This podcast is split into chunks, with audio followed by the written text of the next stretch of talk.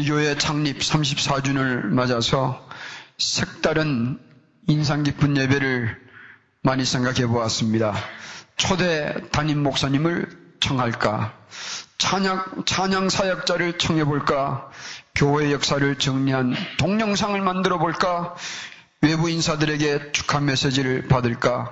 많이 생각해 보았습니다. 그러나 결국 이 교회를 34년 지켜주신 예수님을 기념하는, 감사하는, 그래서 단순한 예배를 드리자는 결론을 내렸습니다. 특별한 게 하나 있기는 있습니다. 무엇이냐면 오늘 정심이 특별할 겁니다. 기대하십시오.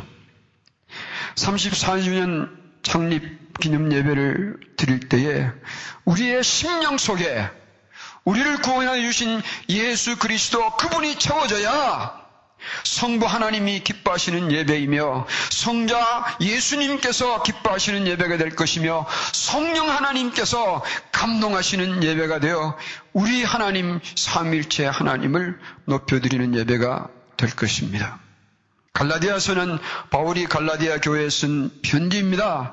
잘 자라던 이 갈라디아 교회가 어떻게 속히 예수님을 떠나서 다른 복음을 쫓느냐고 사자후의 음성을 바라며 꾸짖기도 하고 구원은 오직 예수 그리스도를 믿음으로만 받는다며 가르치며 바울의 가르침을 따르지 말라고 유혹하는 이단자들로부터 떠나라고 눈물로 쓴 편지입니다. 그 눈이 상하여 직접 설 수 없어 대사하는 동안에 갈라디아 교회를 향한 애정으로 인해서 바울은 글마다 말마디마다 눈물을 흘렸을 것입니다. 그리고 11절에 말합니다. 내 손으로 너에게 이렇게 큰 글자로 쓴 것을 보라.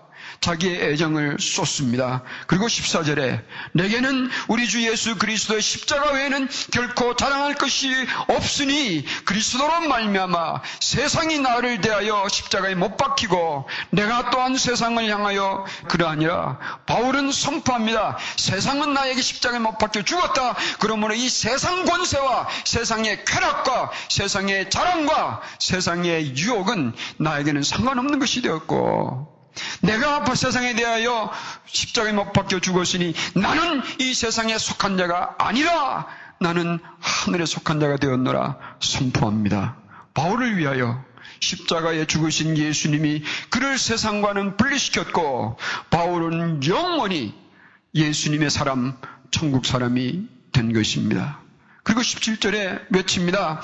이후로 누구든지 나를 괴롭게 말라 내가 내 몸에 예수의 흔적을 가졌노라. 소망합니다.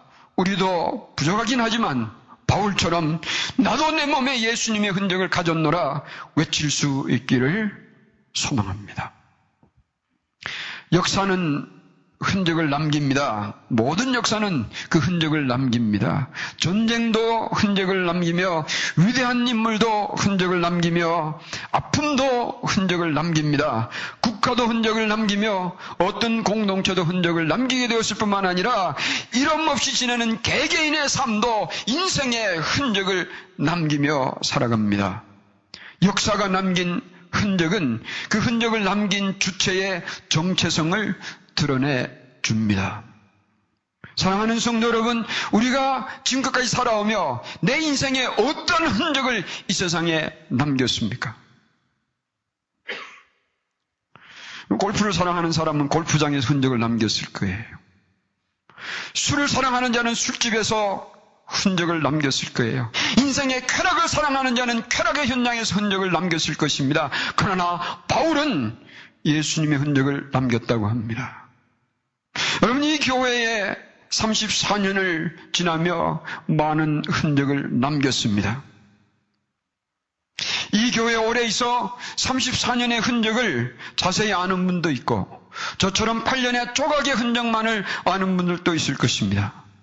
오늘 저는 그러나 지나가는 흔적을 살펴보는 것이 아니라 이제부터 이 교회와 우리가 어떤 흔적을 남기는 교회가 되어야 할 것인지 정리해 보고 싶습니다. 예수님의 흔적을 생각해 봅니다. 교회는 예수님의 흔적을 가져야 합니다. 그리고 예수님의 흔적을 가진 교회는 예수님의 흔적을 남기게 되어 있습니다. 예수님의 흔적은 무엇인가 세 가지로 정리해 보았습니다. 첫째는 용서의 흔적이며, 둘째는 사랑의 흔적이며, 셋째는 능력의 흔적이 있어야 합니다. 첫째, 용서의 흔적은 십자가의 죽음의 흔적입니다. 예수님은 우리의 모든 죄를 사하시며 우리가 죽어야 할 죽음을 대신 죽으심으로 우리의 죄를 용서해 주셨습니다. 예수님께서 우리에게 남기신 흔적은 죽음으로 대신한 용서하신 흔적입니다. 두 번째는 사랑의 흔적은 성육신입니다. 하나님이신 분이 인간의 육신을 입고 오셨다 그 말입니다. 우리가 누구를 사랑하여도 절대로 24시간 같이 있어 줄 수가 없습니다. 하루 정도는 모르죠. 그러나 이 하나님이신 성자가 성육신 하셔서 우리 가운데에 살아주신 것은 사랑의 흔적입니다. 얼마나 우리를 사랑하셨으면 먼지 같은 우리 중 하나가 되셔서 세상에 오셨겠습니까? 뿐만 아니라 그 예수님은 지금도 말씀과 성령을 통하여 우리와 함께 영원히 해주시는 성육신의 흔적은 지금도 이어지고 있습니다. 우리를 사랑하는 살아있는 흔적입니다. 세 번째는 능력의 흔적이요. 이것은 부활입니다. 부활은 예수님께서 예언하신 대로 십자가에 죽으시고 예언하신 대로 3일 만에 부활하셨으며 예언하신 대로 승천하셔서 천국보좌 우편에 계시며 거기서 예수님은 오늘도 땅 위에 있는 것과 하늘 위에 있는 것과 땅 아래에 있는 이 모든 것을 다스리고 계시는 흔적입니다. 부활은 예수님은 우리의 영원한 살아계신 주가 되신 것의 흔적이며 그 주님을 따르는 자들에게 주시는 사망의 권세를 이기는 능력의 흔적입니다. 그렇다면 예수님의 교회된 교회의 흔적은 무엇이어야 합니까? 예수님의 흔적은 과거에 지나간 흔적이 아닙니다. 과거에도 현재에도 미래에도 영원히 역동하는 살아서 숨쉬는 흔적입니다. 교회는 예수님의 흔적 위에 서 있습니다. 교회는 살아있는 예수님의 흔적들이 보여야 합니다. 그리고 교회의 흔적은 교회에 속한 개개인의 흔적이 모아져서 교회의 흔적이 되는 것입니다. 이 제일 가족의 흔적은 제일 가족 한 사람 한 사람의 삶의 흔적들이 모아져서 이 교회의 흔적을 드러내는 것입니다. 그러므로 제일 가족 각 사람에게서 제가 간절히 소망하는 것은 이 예수님의 흔적이 발견되기를 소망합니다. 첫째는 용서의 흔적입니다. 먼저는 예수님으로부터 죄 용서함을 받은 흔적이 있어야 합니다. 이 예수님으로부터 죄 용서함을 받는 흔적은 회개 다음에 있습니다. 진심으로 예수님께 나아가서 주님이여 나는 죄인입니다. 성자 예수님이여 나의 무서운 죄를 용서하여 주시옵소서 회개한 회개가 있었습니까? 그리고 그 예수님께서 들으시고 여러분의 죄를 용서하신 것을 믿으십니까? 이 증거가 없으면 예수님의 흔적은 없습니다. 여러분, 이 용서받은 흔적 없이는 이 교회의 회원은 될 수 있어도 하늘 사람 구원받은 성도는 되지 못합니다. 저희 가족 모두가 이 용서받은 흔적을 가진 성도이기를 소망합니다. 그리고 용서받은 흔적 다음은 용서하는 흔적입니다. 여러분 죄 용서함을 받은 증거 중에 가장 유력한 증거가 무엇인지 아십니까? 그것은 용서하는 흔적이에요. 여러분에게는 용서하는 흔적을 가지고 계십니까? 도나우라는 분은 1935년 옛날 이야기입니다. 7월 1일자에 다음과 같은 유서를 남겼습니다. 나의 두 딸 프랜시스 메리와 데니스 빅토리아에게는 이 불쌍한 아버지에게 불량한 이유로 각자에게 일불의 유산과 함께 아버지의 저주를 남기노라. 그리고 이런 저주를 했습니다. 지금은 잘 살고 있지만 그들의 삶은 고통과 불행과 통절한 아픔으로 적재되기를 바라노라. 그들에게는 죽는 날이 빨리 오고 악이 즐기게 따르며 고통에 시달리기를 바란다. 그들의 영이 지옥에 떨어져서 영원한 저주의 고통에 시달리기를 바라노라. 기가 막힌 아버지입니다. 세상에 이런 아버지가 어디에 있습니까? 우리는 이런 사람을 보고 악하다고 말합니다. 그러나 물어보십시다. 여러분에게 용서하는 마음이 없다면 그 깊이와 내용은 다를지라도 이 아버지와 무슨 다른 것이 있습니까? 예수님 어떻게 하셨는지 아십니까? 십자가에 돌아가실 때에 자기에게 못 박는 사람을 위하여서 하늘 아버지께 향하여 아버지여 저들의 죄를 사여 주옵소서 강구하였습니다. 이 용서하는 흔적이 우리에게 있어야 합니다. 저는 소망합니다. 여러분에게 용서하는 흔적이 발견되기를 바랍니다. 만약에 여러분이 예수님으로부터 죄 용서함을 받은 흔적을 가지고 있다면 다른 사람을 용서하는 흔적이 보여야 합니다. 당신은 이렇게 적었습니다. 용서받는 것은 좋아하면서도 남을 용서하지는 아니하며 가족과 믿음의 형제들과 교회와 이웃을 용서하지 않는다면 당신은 온전하게 용서받은 자가 되지 못합니다. 제일 가족에게는 용서의 흔적을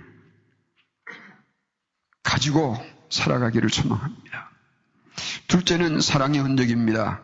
사랑의 흔적도 사랑을 받고 있는 흔적이 먼저입니다. 예수님이 여러분을 사랑하는 흔적을 가지고 계십니까? 예수님이 여러분을 사랑하는 증거는 한 가지면 충분합니다. 만 가지 이유를 찾을 것이 없습니다. 왜냐하면 예수님의 사랑은 일관적이요. 한 번 사랑하는 자를 주님은 영원히 사랑하시기 때문에 그렇습니다. 저는 왜 저 같은 자를 하나님께서 이렇게 사랑하며 은혜를 베풀어 주시는지 알지 못하겠습니다. 제 꼬라지가 어떠한지 저는 제 자신이 잘 알고 있거든요. 저는 주님께서 사랑할 만한 사람이 되지 못하는데 왜 이토록 은혜를 베풀어 주시는지 저는 이해하지 못하겠습니다. 저에게 있는 주님의 사랑 조각 한 가지 흔적이면 저는 주님의 사랑을 받고 있는 자가 틀림이 없습니다. 여러분 발견하시기를 바랍니다. 성자 예수님이 여러분을 사랑하는 흔적 한 가지 발견하시면 믿으시기를 바랍니다. 여러분은 주님의 사랑을 받고 산다는 것을 믿으시기 바랍니다. 그 사랑을 받고 사는 흔적 다음은 이제 사랑하는 흔적입니다. 예수님의 사랑을 받고 사는 자는 사랑하지 아니하지 못합니다.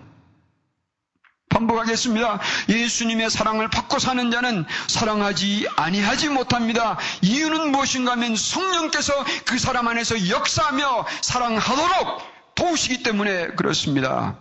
첫째는 주님을 사랑하게 되며 둘째는 주님께서 사랑하는 자들을 사랑하지 아니하면 괴로워서 견딜 수가 없습니다. 여러분 사랑의 흔적을 가지셨습니까? 세 번째는 부활의 흔적입니다. 부활의 흔적은 죽어 있었던 여러분의 영이 예수님을 믿음으로 부활하면서 예수님과의 교제가 시작되는 것이 그 증거입니다. 우리가 아무리 머리를 짜내도요, 이 영이 살지 않으면 예수님을 부르지를 못합니다. 예수님과의 사귐이 일어날 수가 없습니다. 오늘 우리가 찬양하며 기도를 하며 말씀과 고백과 예배의 헌신이 내게 실체가 된 것은 내 죽었던 영이 살아나서 내 영과 주님의 영의 교제가 일어나기 때문에 가능합니다. 이런 증거 흔적이 있으시기를 바랍니다. 이것은 우리의 삶의 실체가 되었습니다. 부활의 흔적을 가진 자는 기억하십시오. 능력의 사람입니다. 생명의 사람입니다. 이 사람은 사람에 무너지지 아니합니다. 환경에 굴복하지 아니하고 유혹을 즐기지 못하며 악에 지지 아니하며 소망은 천국에 두고 삽니다. 땅의 것을 바라지 아니하며 위의 것 주 예수님 계신 것을 바라며 삽니다. 여러분에게는 이 부활의 흔적이 있으십니까? 바울은 내 몸에 예수의 흔적을 가졌노라 외치며 그는 예수님으로부터 받은 이런 흔적들을 가지고 살았으며 또한 자기 자신이 예수님을 위한 흔적이 되어 드렸습니다. 그를 죽이려는 자들을 용서하며 예수님의 사랑으로 영혼들을 사랑하며 부활의 능력으로 모든 환란과 고난과 핍박을 그는 이기며 살았습니다. 바울의 신학을 by Christ 그리스도에 의하여 through Christ 그리스도를 통하여 구원받았으며 of Christ 그리스도의 것이 되어 in Christ 그리스도 안에 살며 with Christ 그리스도와 동행하며 for Christ 그리스도를 위하여 살며 to Christ 그리스도를 향하여 달려가는 삶이었다고 한다면 바울의 정신은 more like Christ 더 그리스도와처럼 more of Christ, 더 그리스도의 것이 되어 more with Christ, 더 그리스도와 함께 more for Christ, 더 그리스도를 위함이 되었다면 바울의 삶의 형태는 all like Christ, 나의 모든 것이 그리스도와 같이 Christ. 나의 모든 것이 그리스도의 것되어 All with Christ. 내 모든 것이 그리스도와 함께 All for Christ. 나의 모든 것을 다하여 그리스도를 위하여. 여러분, 바울이 외친 예수님의 흔적이 34주년을 맞는 이 교회의 각 사람과 부족한 저에게도 살아서 역동하기를 소망합니다. 용서의 구주며 사랑의 주이시며 부활의 권세이신 예수님 안에서 우리는 모든 것을 할 수 있고 모든 것을 이길 수 있으며 모든 것을 다스릴 수가 있습니다. 예수님 밖에는 이런 능력이 나올 수가 없습니다. 물어보십시오. 여러분 예수님 안에 있는 흔적을 가지고 사십니까? 예수님 밖에서 살고 계십니까? 그래서 오늘도 이 목사는 예수님께 물어봅니다. 예수님의 흔적이 역동하는 성도들의 교회이기를 소망하는 이 목사의 꿈은 한 꿈에 불과한 것입니까? 아무리 외쳐도 여러분에게는 들리지 않는다는 말입니까? 아니면 우리도 바울처럼 예수님의 흔적을 안고 나도 내 몸에 예수의 흔적을 가졌노라 외치며 살아갈 수 있는 교회가 될 수 있는 것입니까? 이 목사는 오늘도 수없이 주님께 물어봅니다. 이 교회를 거쳐 믿음을 키워 한국으로 건너갔던 마이크 형제는 죽음을 준비하며 아내를 위하여 남긴 컴퓨터 파일 중에서 When God called you 라는 제목 아래 하나님이 당신을 부르신다면 라는 제목 하에 이런 글을 남겼습니다. 그 마지막 부분을 제가 허락을 받고 복사를 해와서 여러분과 나눕니다. 이렇게 적었습니다. Remember, 기억하라. Eat the right food, 잘 먹고. Sleep well at night, 밤에는 잘 자고. Exercise regularly, 운동 잘 하고. Don't stress about anything. 어떤 것에서 스트레스 받지 말며, 그러나 점점점 한 후에 이런 글을 남겼습니다. Pray, 기도하고, and seek God, 하나님을 구하라. 여러분, 이 형제는 예수님의 흔적을 남겼습니다. 이 마지막 글을, 이 마지막 글을 남겼기 때문에 마이크 형제는 예수님의 흔적을 남긴 사람이 아니었습니다. 살아서 숨 쉬고 있을 때에, 살아서 숨 쉬고 있을 때에 그는 믿음으로 예수님의 흔적을 남겼습니다. 오늘 우리 숨 쉬고 있잖아요. 여러분 숨 쉬면서 무슨 흔적을 남기고 사세요? 영원한 흔적을 남기지 않으면 여러분의 인생은 헛된 인생이에요. 제가 사랑하는 이교회 형제의 딸 지은이가 죽음 직전에 남긴 그림을 소개합니다. 아시다시피 몇 주 전 위로차 한국을 방문해서 지은이가 대전 새누리교회 주소록 표지 그림을 그린 것을 보았습니다. 그 그림을 보고 이교 형제에게 이렇게 말했습니다. 지은이가 자기 그림을 연적으로 그렸구나. 그림을 자세히 보면 성령 안으로 들어가는 머리 긴 여인은 지은이 자기 자신이었습니다. 그리고 성경에서부터 비쳐나온 빛이 이룬 십자가 안으로 안겨 들어갔으니 예수님 안으로 들어간 믿음의 고백이며 위로 하늘로 향하여 올 날아오르는 꽃잎들은 가을 색깔이라 가을에 천국으로 부름받은 딸이 되었습니다. 그러나 지은이가 그린 이 그림만으로 그는 예수님의 흔적을 남겼다 말하지 못합니다. 살아있을 때에 아프기 전에부터 그리고 투병할 때에도 그는 예수님을 믿는 믿음을 지켰으며 예수님의 흔적을 남기며 살았던 믿음의 딸이었습니다. 토요일 아침 마지막 춤을 아버지 품에서 몰아쉬며 예수님의 은혜를 감사합니다. 기도를 남겼으니 마지막 순간까지도 예수님의 흔적을 남겼습니다. 우리는 연약하기는 하여도 예수님의 흔적을 가지고 살 수 있습니다. 우리는 부족하여도 예수님의 흔적을 남기며 살 수 있습니다. 아직은 우리가 미련한 점이 있더라도 예수님의 흔적을 품고 살 수 있습니다.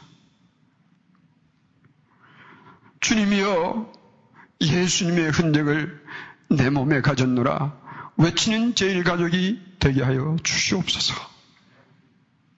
저는 주님 앞에 서서 이 목사야 너는 내 사랑하는 자녀들에게 무슨 설교를 하다가 왔느냐? 물으시면 저는 예수님의 흔적을 품에 안고 살다 축자라고 설교하며 살았습니다. 말하는 목사 되고 싶습니다. 오늘 세상에는 사람들의 마음에 드는 설교하는 자들을 높이 평가하는 시대가 되었지만 이 목사는 고집스럽게 성령의 감동을 따라 오늘도 여러분에게 예수님의 흔적을 안고 살자고 설계하게 하신 것은 이 목사가 아니에요. 오늘도 무뎌진 여러분의 가슴을 향하여 부르짖는 주님의 부르심인 것을 깨달으시기를 바랍니다. 그리고 어느 날 우리도 일어서서 나도 내 몸에 예수님의 흔적을 가져노라. 외칠 수 있으면 우리는 사는 자가 되었습니다. 기도하겠습니다.